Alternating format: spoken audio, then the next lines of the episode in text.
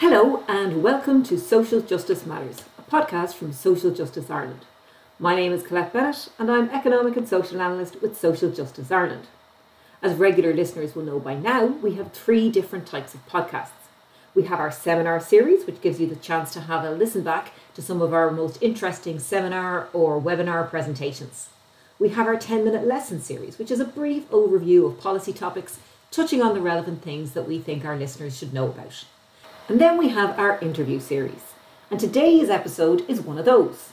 Today I'm chatting with Davy Phillip, who currently manages the Community Resilience Programme that developed out of the Community Powerdown Programme in 2010.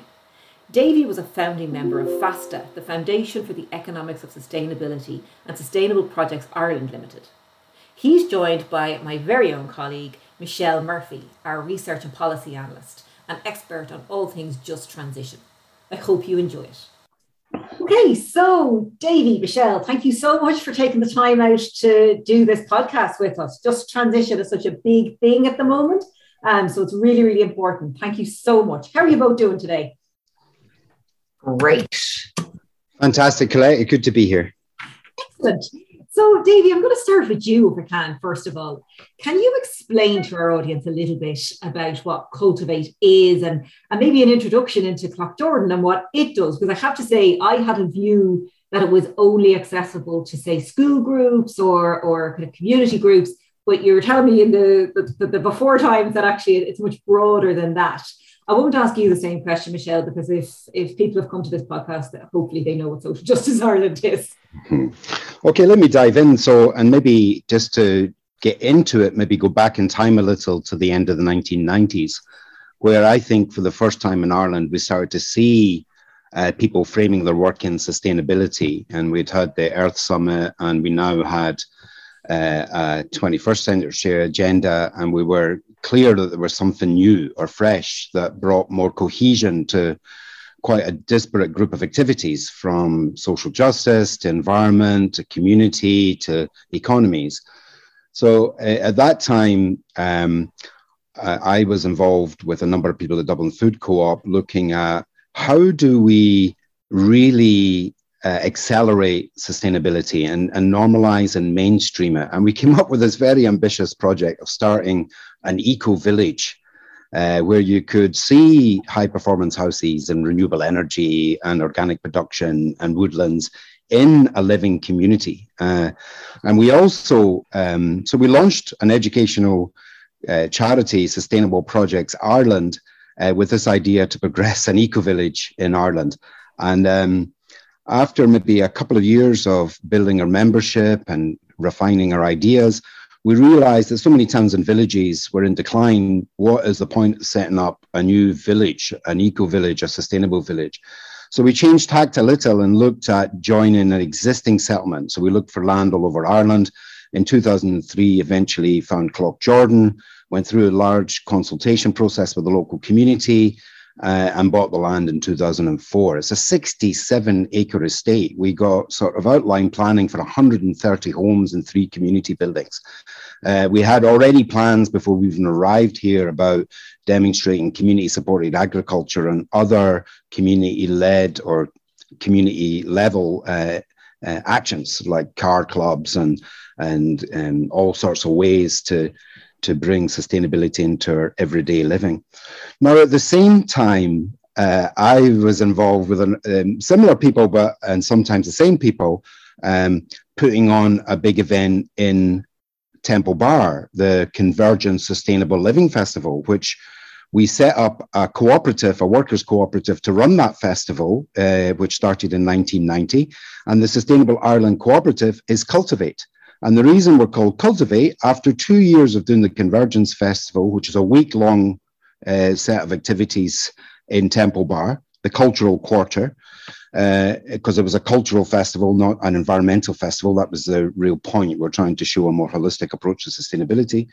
Um, once we had um, done that for a few years, we were invited by Temple Bar Properties to look at the Viking Adventure Centre, which had closed and was an empty building. Could you animate that? And so we put together a proposal for the Cultivate Sustainable Living and Learning Centre and moved into Temple Bar. Now we had a we had a bit of an identity problem. We had convergence we were known for, and people called us convergence. We had a cooperative called Sustainable Ireland Cooperative that was driving our work. And now we had a new centre, Cultivate. So we actually called our centre Cultivate. Her, um, we, we trade we trade as Cultivate still, uh, although Sustainable Ireland Cooperatives in the background. So that's the history of both uh, Sustainable Ireland Cooperative Cultivate and the Eco Village. Now Cultivate for 10, we've been here 10 years now. We moved after um, 10 years in Dublin running centres. We ran another centre after Temple Bar, the old uh, Enfo building with Eco UNESCO. We ran that for, for two years.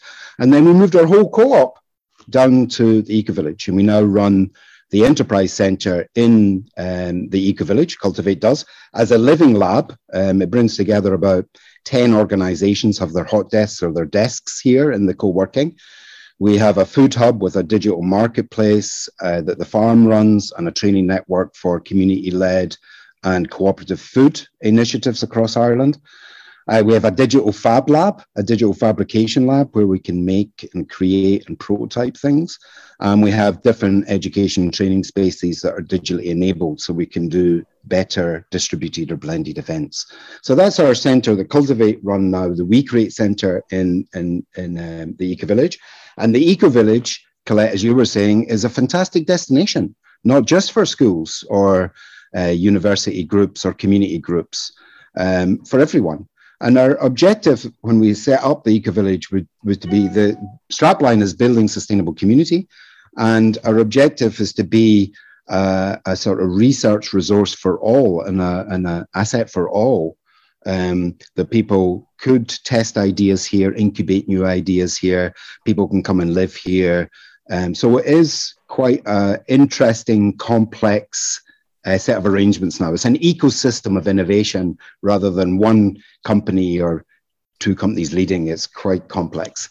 So maybe that's enough of an introduction to set us on it. But it really came out of Feasta emerged at this time as well. The Sustainable Economics Foundation was up in, in 1998. Then Sustainable Projects Ireland, the Eco Village in, in 1999, and then Sustainable Ireland Cooperative in 2000. So you had, um, from my side, quite a few um, new things coming into existence to really take on the 21st century agenda at that time, now the 2030 agenda, sustainability, but from a more complex and whole systems approach.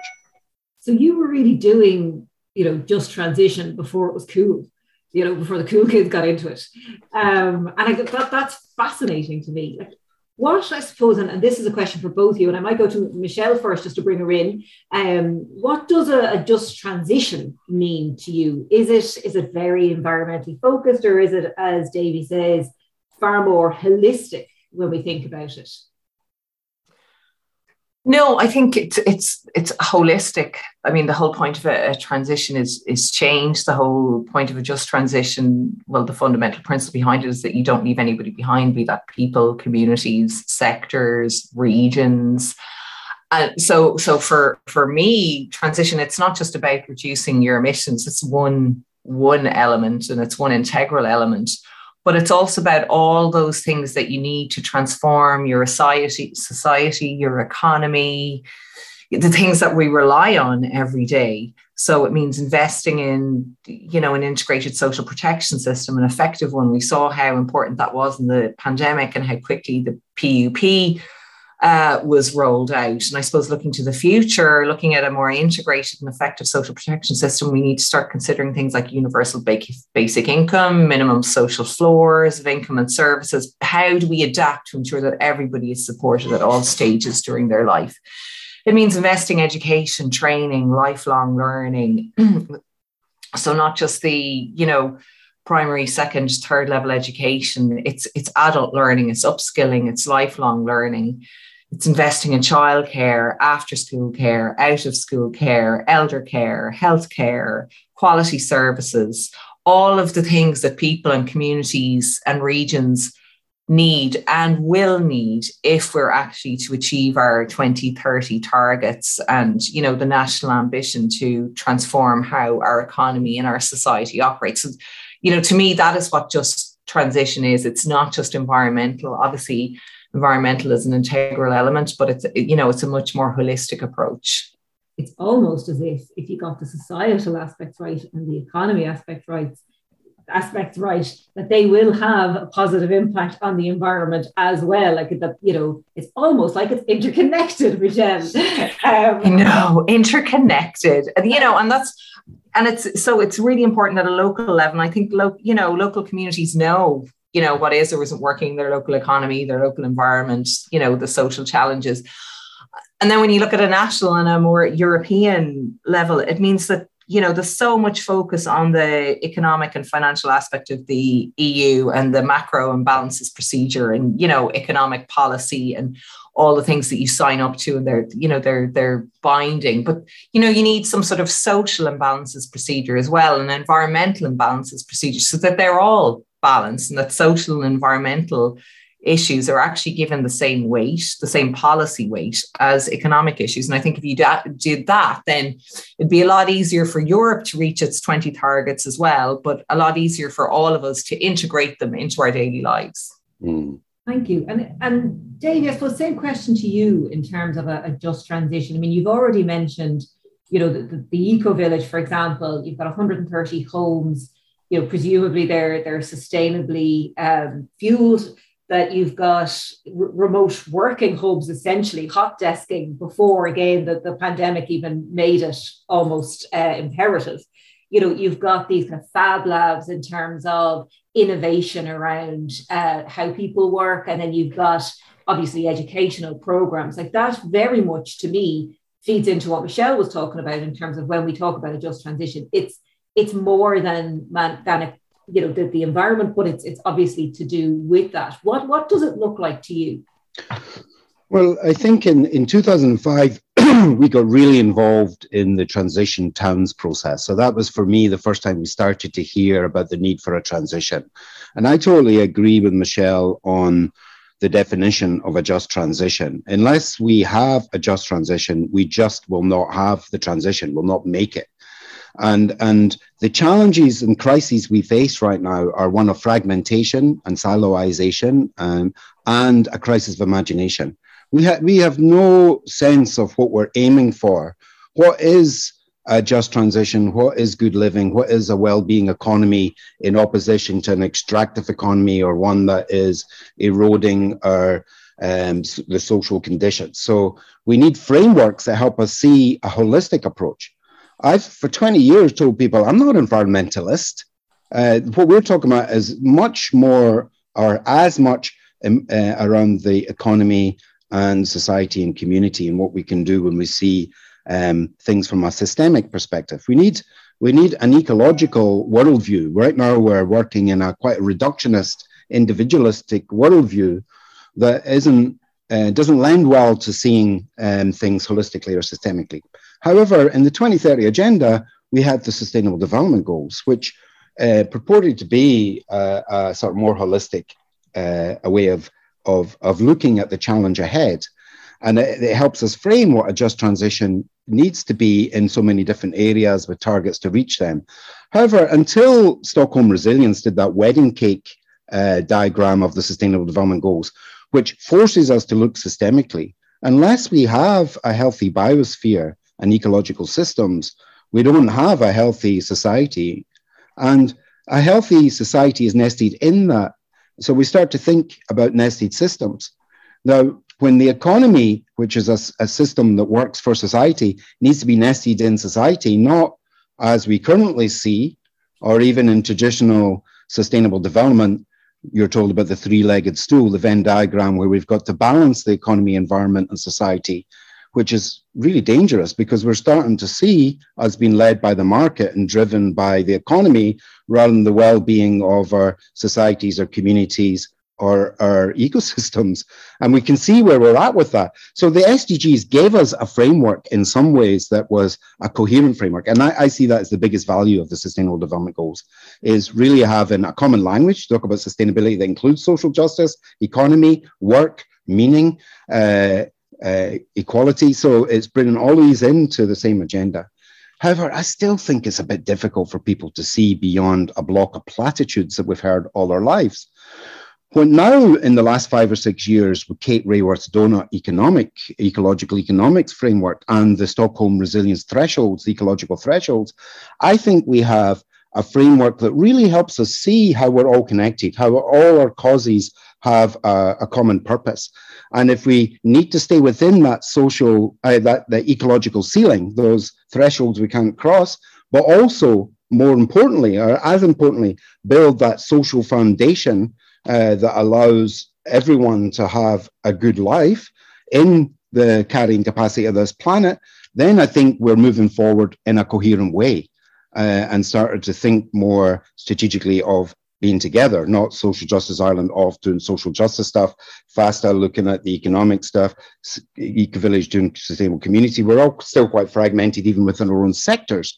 And someone like the coalition uh, in 2030 gives us an opportunity, uh, quite a wide uh, network of organizations working in different ways towards uh, the just transition or a sustainable thing. And then maybe, Colette, we can bring in a little the Wellbeing Economy Alliance, because I think this is even um, uh, really important that, uh, again, another alliance that helps us imagine what the well-being economy is. What does that mean? Rather than coming in, uh, and I think we, we need to come in hard on degrowth and challenging growth and looking beyond debt-based economics. And, you know, there's so many things that uh, we frame in opposition. We come in with, uh, we're opposing what you're saying. And that's all needed, but we need something to get on common ground if we're going to make this just transition, something that everyone sees this as relevant to them. Oh, I'm not an environmentalist, that's not for me, or I'm not a social justice advocate, that's not for me, but this is for everyone. And being able to bring it down to that local level where people can step in and engage, can dialogue, can build ambition, can see how we might build more sustainability elements into uh, our local places and have flourishing places and aim for flourishing communities rather than some of the ways that uh, sustainability or these things are framed. So there's a lot there to, to unpick, but I think there's quite a bit in it. Uh, uh, the how do we how do we um, build momentum towards a just transition? Well, we're not going to do that through the Sustainable Development Goals. That doesn't motivate, engage, encourage people. But this well-being economy framework could help us see how everyone is involved in a transition towards this. And unless we're all involved and included and our voices are there and heard, and yeah, so anyway, there's a lot there, I think. In the words of the late great Meatloaf, you took the words right out of my mouth, Davy. I was exactly going to ask you in relation to the, the well-being economy for all because you're one of the founding members of, of the Ireland hub for that. And when we talk about policies, you know the sustainable development goals are obviously very very important both in terms of you know our international picture but also then from an irish perspective um, you know can you explain a bit more what the hub aims to do and, and, and what the, the, the whole concept of a well-being economy might be well, I think the well-being economy is an, is a, a, reaction to the extractive economy, and more and more people seeing that the the debt-based economy, even although it's it has been very useful for us, is taking us in a very dangerous direction, and that we need to move beyond, or we need to have prosperity without growth, or we need to dematerialize growth, or we need to build that social foundation. So there, so yeah, there's um, there's something in the, the Wellbeing Economy Alliance has emerged globally to try and find different ways to bring that into countries. So the Wellbeing Economy Alliance hub for Ireland is a north-south, uh, includes Social Justice Ireland as founding members and on the steering as well. And I, I suppose it's trying to add value, not replicate the work we do as potential stakeholders in this coalition. So that there's still the brilliant work on uh, that Social Justice Ireland do or that Feasta do, but there's something beyond that that we could do as this coalition. And in our launch last year, Kate Raworth, um, Jen from Carnegie, and um, Katherine Trebeck really set out this idea of a well-being economy, and we brought in um, the artists to pepper and sort of change the dynamic. And what we really learned through that, that the spoken word poet that spoke before Kate Raworth the impact she had in the participants, I don't know how many hundred participants or something, was almost as much as Kate Raworth. So the, the alliance now, we're sort of trying to look at a social imaginary. How, what might the role of the artists and the cultural creatives be in help us in imagining uh, an island of well-being, something to aim for, uh, not just the, the good work that NESC and the government and others are doing on well-being indicators and the need for this. That all has to be done. But there's something that I think could be a, a really good contribution from the alliance um, which is looking at coming into this with kindness, almost love, if you like, uh, appreciation of what we're looking for and what we're aiming for, uh, I think would be really helpful for all our work. So we are continuing that process of how do we run a community of practice, a culture creators, a social imaginary, and with outputs that might help citizens uh, see what good living and the well-being economy could be. And without that, what are we doing? If we're going into the dark with the assumptions and blind spots that we've held, there has to be someone that shakes us out of that or something. I don't know, Michelle, as someone new to hearing that, because I know Colette's heard all that, how does that sit? Is that going that there's something in that? Because I think we're onto we're onto something with this. Yes, I suppose for me, when you talk about the social matter, I think that's for me, that's a clear pathway to get young people involved because yeah. I don't think the young person's voice is in the just transition discussion. It's certainly in the climate debate, but you don't. What is a young person's view of what a well-being economy will look for them? Because they're ultimately going to be the ones living in it a lot longer than us. You know, what sort of jobs do they see or opportunities for themselves in the well-being economy? Being economy, how do they want to live?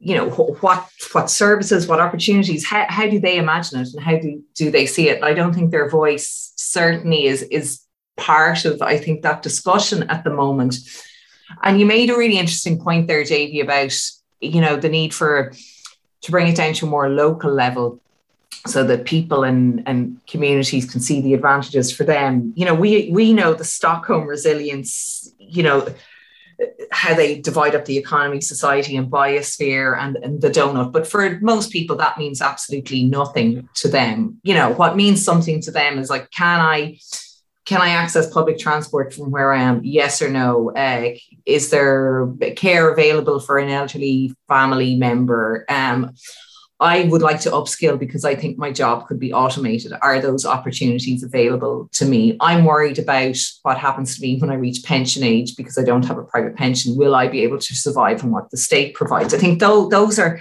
those are the kind of things what that matter to people. For young people, it's going to be like what opportunities are going to be available to them. Mm. So I think not only is it the the piece there about imagining what it would be and about getting the cultural community involved. But I think it also means that we need our politicians, local and national, framing their discussions in the same way. Because if you don't do that, then policy will never follow mm-hmm. that goal and it will always be developed in a way, you know, not based on the well-being economy, not taking into account of donut economics, the biosphere society economy. It will continue to be based on I suppose, what the dominant economic theory is at the moment. So ultimately, the outcomes then won't be what you want them to be. And as you said yourself, Dave, you, you certainly won't have a just transition then. Yeah. Yeah, I think it's really important that we started to move towards this idea, even conceptually, of a well-being framework for policy, for policy making. Um, you know, when it was published after the budget in 2021, or sort of after budget 2021, you know, it there wasn't a huge amount of fanfare to it. And even the first report from the Taoiseach's office and the NESC report on the consultation, there wasn't a huge amount of push to it. But I think it's given us the language to be able to engage with stakeholders to say, this is what you yourselves have determined as being important. Like one of these 11 dimensions is around subjective well-being. It's around that person. It's around the local. There's another one in relation to community engagement. And that obviously then comes with uh, deliberative democracy. So that, that there's all of that, that that's desperately, desperately needed. And then we look at some of the more recent policies that have, have come to pass. So we've, we've seen the NRRP and how that's being linked with our, our climate targets, particularly. We've seen the new Climate Act, the Climate Action Plan. You know, is this enough to get us where we need to be? What do you reckon, Michelle?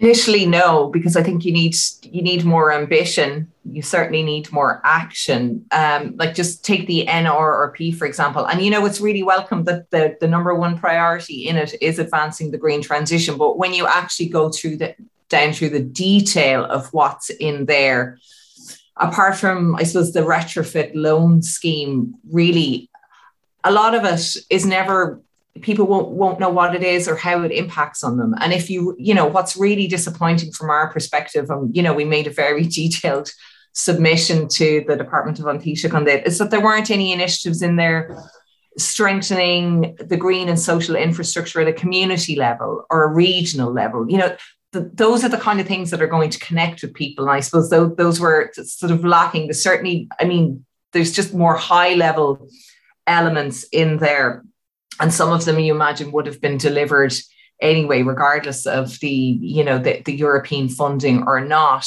And i think if you are going to deliver on the ambitions of the climate action plan and if you're going to get people the sectors particularly to be able to buy into the carbon budgets and deliver what's set out in those carbon budgets then you need to make things practical. You need to deliver them at local level because you know you need to start delivering on those actions now.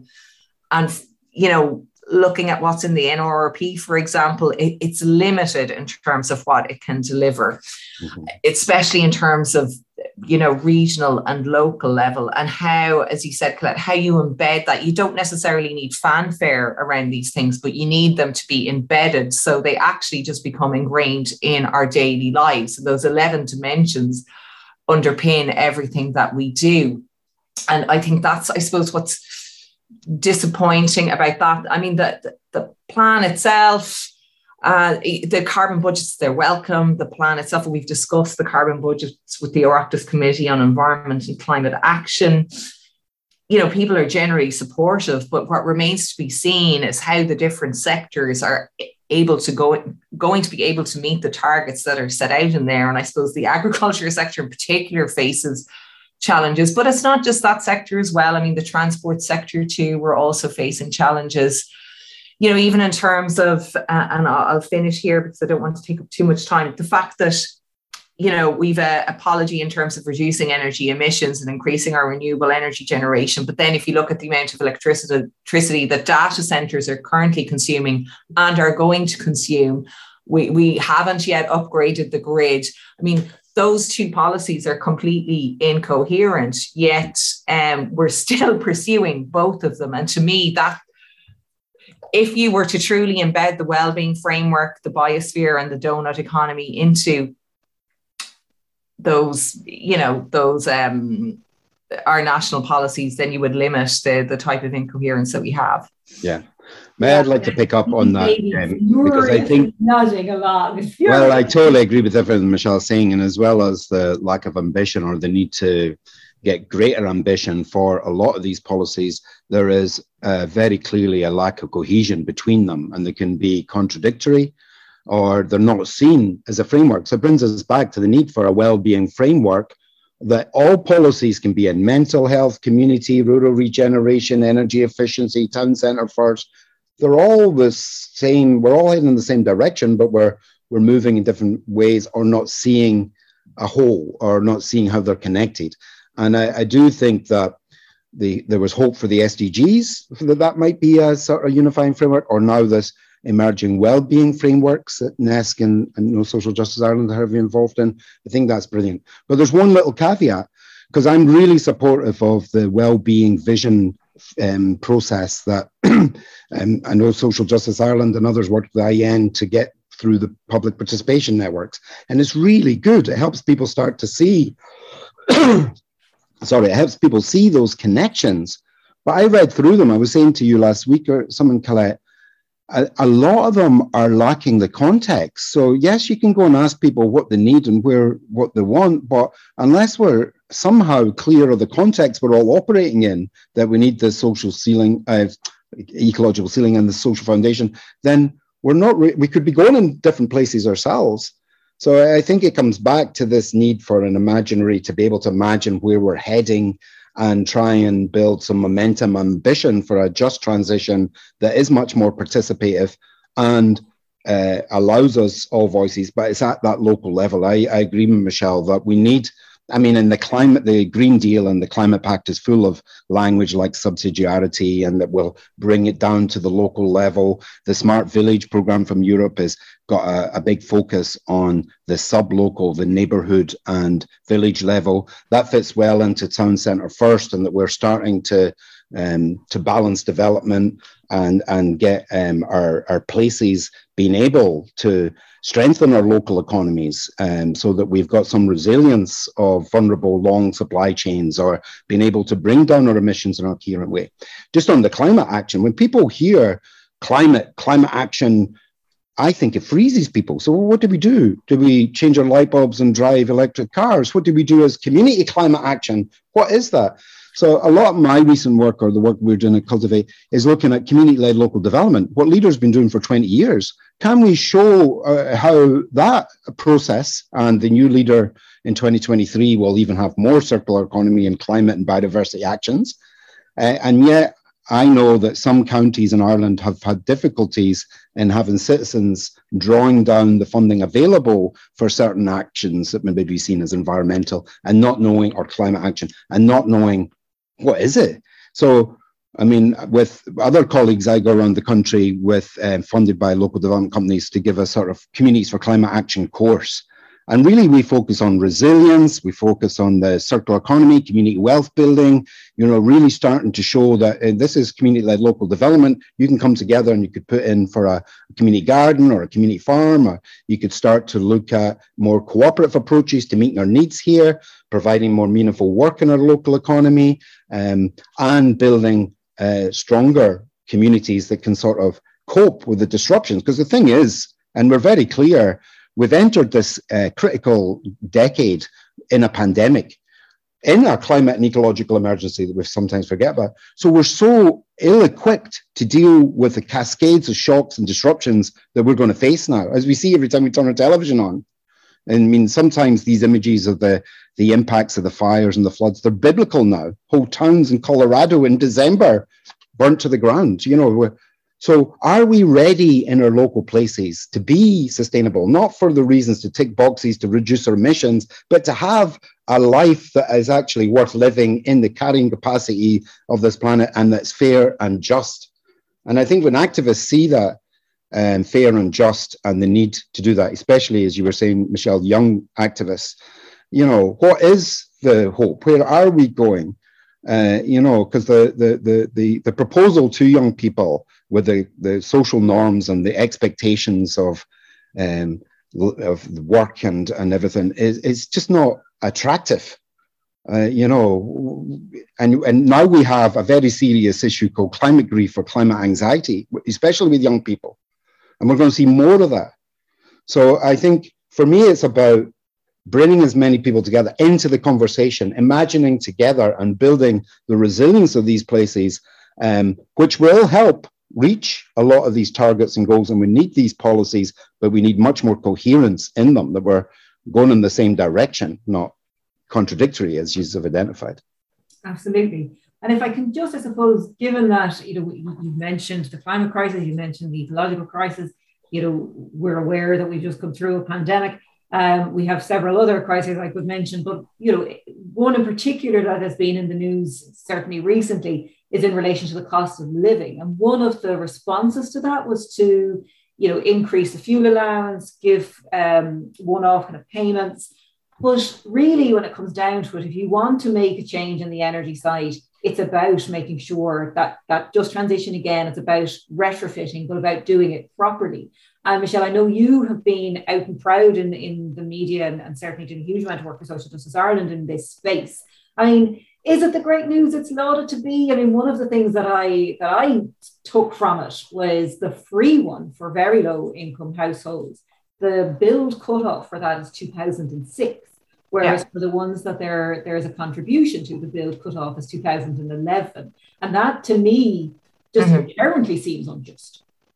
Yeah, and you know what what is the justification for that? I mean, we know that retrofitting is actually the most cost effective way to, you know, improve energy efficiency and reduce your emissions from energy. And you, know, any investment in that area is welcome. But you know, to, to say that the the scheme that was launched two weeks ago will uh, you know have an impact on the rising cost of living, you know, that's not correct because retrofitting is a long term piece of work. You know, you can't retrofit your home overnight. So it's not going to have an impact on reducing your cost of living. And overall, it's a a reduction energy costs over a considerable amount of time. You know, you don't get all, all the return in one year, year. The other element of it is in terms of, I mean, yes, we know what was announced in the budget in terms of local authority housing, and we welcomed that um, and the focus on fuel poverty. But if you're taking the subsidy route, which, which government is, and they've also, there's a low interest loan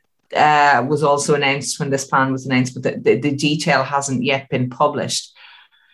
What ends up happening is that generally the, these subsidies can't be taken up taken up by those who need it most those who are in energy inefficient households and those who are in energy poverty. They're taken up by those who can afford them because those are the people who have the savings to be able to avail of the upfront cost. Be it 25,000 or 50,000 either amount of money is a significant amount of money for most families in this country. So the problem is that all of us are contributing to the cost because um, a lot of the, the funding available is, you know, it comes from the carbon tax fund. So all of us are contributing to carbon taxes.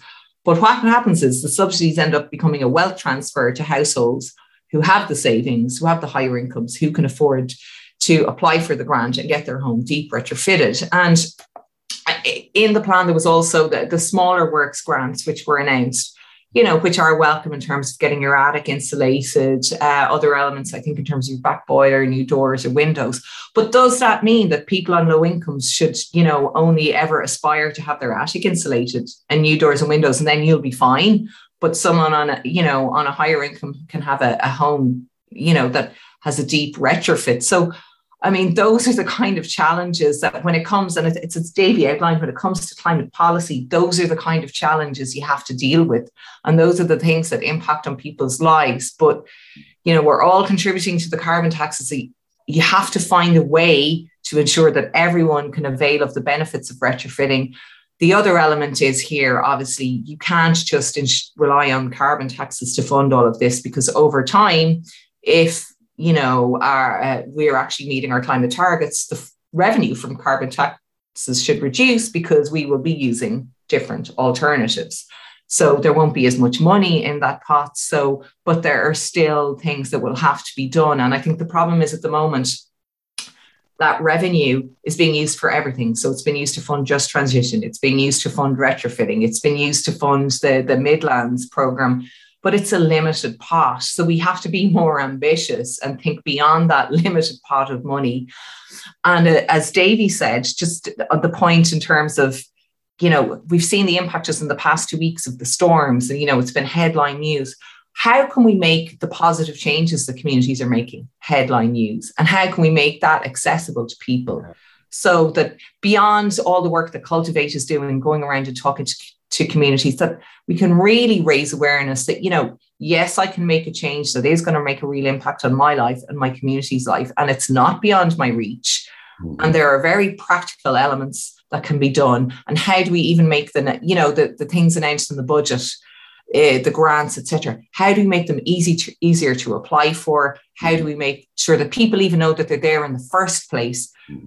You know, to sort of deliver on some of the, the goals and the aims we've set ourselves. Mm-hmm. You raise a really interesting point when you talk about the fact that even if you had the upfront costs, you're not going to see that the, the economic side of, of retrofitting, you know, that, that back into your pocket upfront, you're going to have that kind of over a long period of time. And for people, you know, perhaps that are, are I'm aware of my own age, perhaps getting on in years, um, you know, that might be thinking about, well, I could I could do this deep retrofit. I could spend this 25 or 50,000 upfront, but am I going to get that back?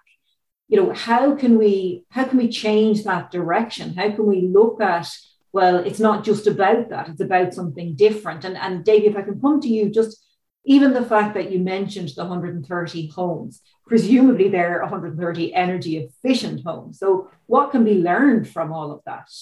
Well, I mean, EcoVillage is 55 homes currently, and its plans as 130, but it's had major blockages and hurdles, including an economic downturn, which wiped out 60% of our membership, and we've still struggled with. And now a sewage problem that's in the hands of Irish Water for the whole town. So for the last six years, there've been no planning permissions available to the whole town of Cloughjordan. And this is the same similar in other urban towns and villages that were waiting for critical neighborhood infrastructure to allow us to move forward. But anyway, the, the point is, yes, they're all energy efficient, but here's my point, and I agree with everything Michelle says. But economy of scales, if we were looking at retrofits as a street, so we went in and retrofitted a street, or if we could unlock the ability to put uh, solar panels on the south side of the street and not this individualistic focus that we continue to have. Now, I can understand it's a lot easier to deal with individuals uh, than groups of people and communities, but I think we need to be moving beyond um, individual actions into well, what are the collective actions we can take that um, help us um, achieve these many disparate uh, policies that take us into this uh, green transition, just transition, um, but in a, with more ambition, you know. So the, to me, when we're talking about retrofitting homes and putting solar panels, how, lo- how long have we been talking about uh, feed-in tariff and community energy? It's, it's almost the community energy side some good white papers a few years ago, it's almost been downplayed again. Oh, don't worry about the community aspect. And just on housing, I spent just quickly as a little aside, but it's relevant um, when we're looking at this individual collective. I spent a year with SOA, a collective of architects, to do a bit of research on community led housing, uh, community land trust, co housing, different tenure models of housing. We seem to be fixated on the nuclear family, two up, two down, back, front, and back for everyone you know, and could we have community? Now, this process included six big um, semi-state companies, the Land Agency, the Housing Agency, Cooperative Housing Ireland, the credit unions. And it had a, a four documents that came out, the forward by the, the president on the importance of community housing. Two months after that was all launched, big fanfare and a launch and the Land Agency launching it, the housing policy came out. Not one word when you search that policy of cooperative, community land trust, co-housing, to different forms of tenure, coming together and thinking about our neighborhood, not our individual house. So we're stuck. We're uh, firmly in the in the treacle of individualism that we can't do. Uh, we'll have to go so slowly because it'll all be one by one. Everyone thinking about their own house. Their, you know. So how do we move beyond that? Is uh, to me a challenge, and I we need both. Um, but I do think we need more uh, community led approaches and helping people imagine what that might be. Because when I talk about co housing or community led, agri- uh, community supported agriculture, or the many different uh, initiatives we've got here that sort of show a community led approach, people are, well, that sounds great. I'd never heard of any of them. So come back to the problem of the media. The media aren't getting these stories out. There's some amazing stories around the country across Europe that are so inspirational but we focus on the doom and gloom and we focus on the negative for where there's going to be begrudgery. So I think I think the media have a big role here to help us understand and and move forward in a coherent way. Thank you. And I suppose to, to wrap it all up, if you were thinking about the budget, so budget 2023, or you were thinking about what government could do within the, the remainder of its existing term, you know, what would be your main focus? What would you really like to see? Michelle, I'll come to you first because I'd like to give the last word to, to Davy, if I may. I suppose looking at budget 2023, um, specifically, I'd be looking at a review of the tax expenditures, particularly the environmentally damaging subsidies. Like that's a really obvious place to start if you're going to look at funding for this in the long term. And I agree with Davy, it, it should be the, the community approach, not just the one-off retrofitting of the one-off home. How do you do it on an economy of scale? And then you'll get everybody involved. In terms of the, the, the you know, the term of office of the government, either the, the a new national index of progress so using the well-being framework to you know report annually on environmental social and economic progress or not, as the case may be, and the actual cost of the lack of progress in certain areas to us uh, as a country. So, sort of developing shadow national accounts as well. And ultimately integrating, I'd hope to see by the end of this term of government that we managed to integrate a sustainable development framework into all of of our policies, but particularly economic policy, so that the economic goals do not have a negative impact on our social or environmental goals. So those would be, mean my key areas there. Thank you. And Davy, final word with yourself. Well, I agree with everything Michelle says. I, I, think rather than a sustainable development framework at this stage, with six, um, eight years left of the 2030 agenda, that we need a, well-being framework, and we build on the sort of indicators and the work that's been done on uh, those sort of framings into a way that um, brings coherence to the many disparate policies that we're seeing. Um, so, with the climate and the biodiversity uh, drive with the Green Deal from Europe, I think we could have much more cohesion going forward. And that's what I would hope that we could do in this term of government. Thank you so, so much. With that, I think that's a perfect place to end.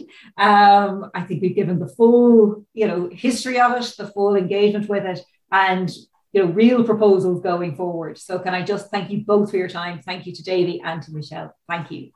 Thank you. Thanks, Clay. Thanks, Michelle. Thanks, Davy. Thanks. I hope you enjoyed that. If you want to know more about Social Justice Ireland's policy positions around sustainability and a just transition, please go to our website socialjustice.ie and click on the Sustainability tab. For more information about Cloughjordan and the work of Davy and Cultivate, please go to village.ie. As always, if you have any suggestions or queries or anything that you'd like to see on the next set of podcasts, please do get in touch at secretary at socialjustice.ie. And until next time, stay safe.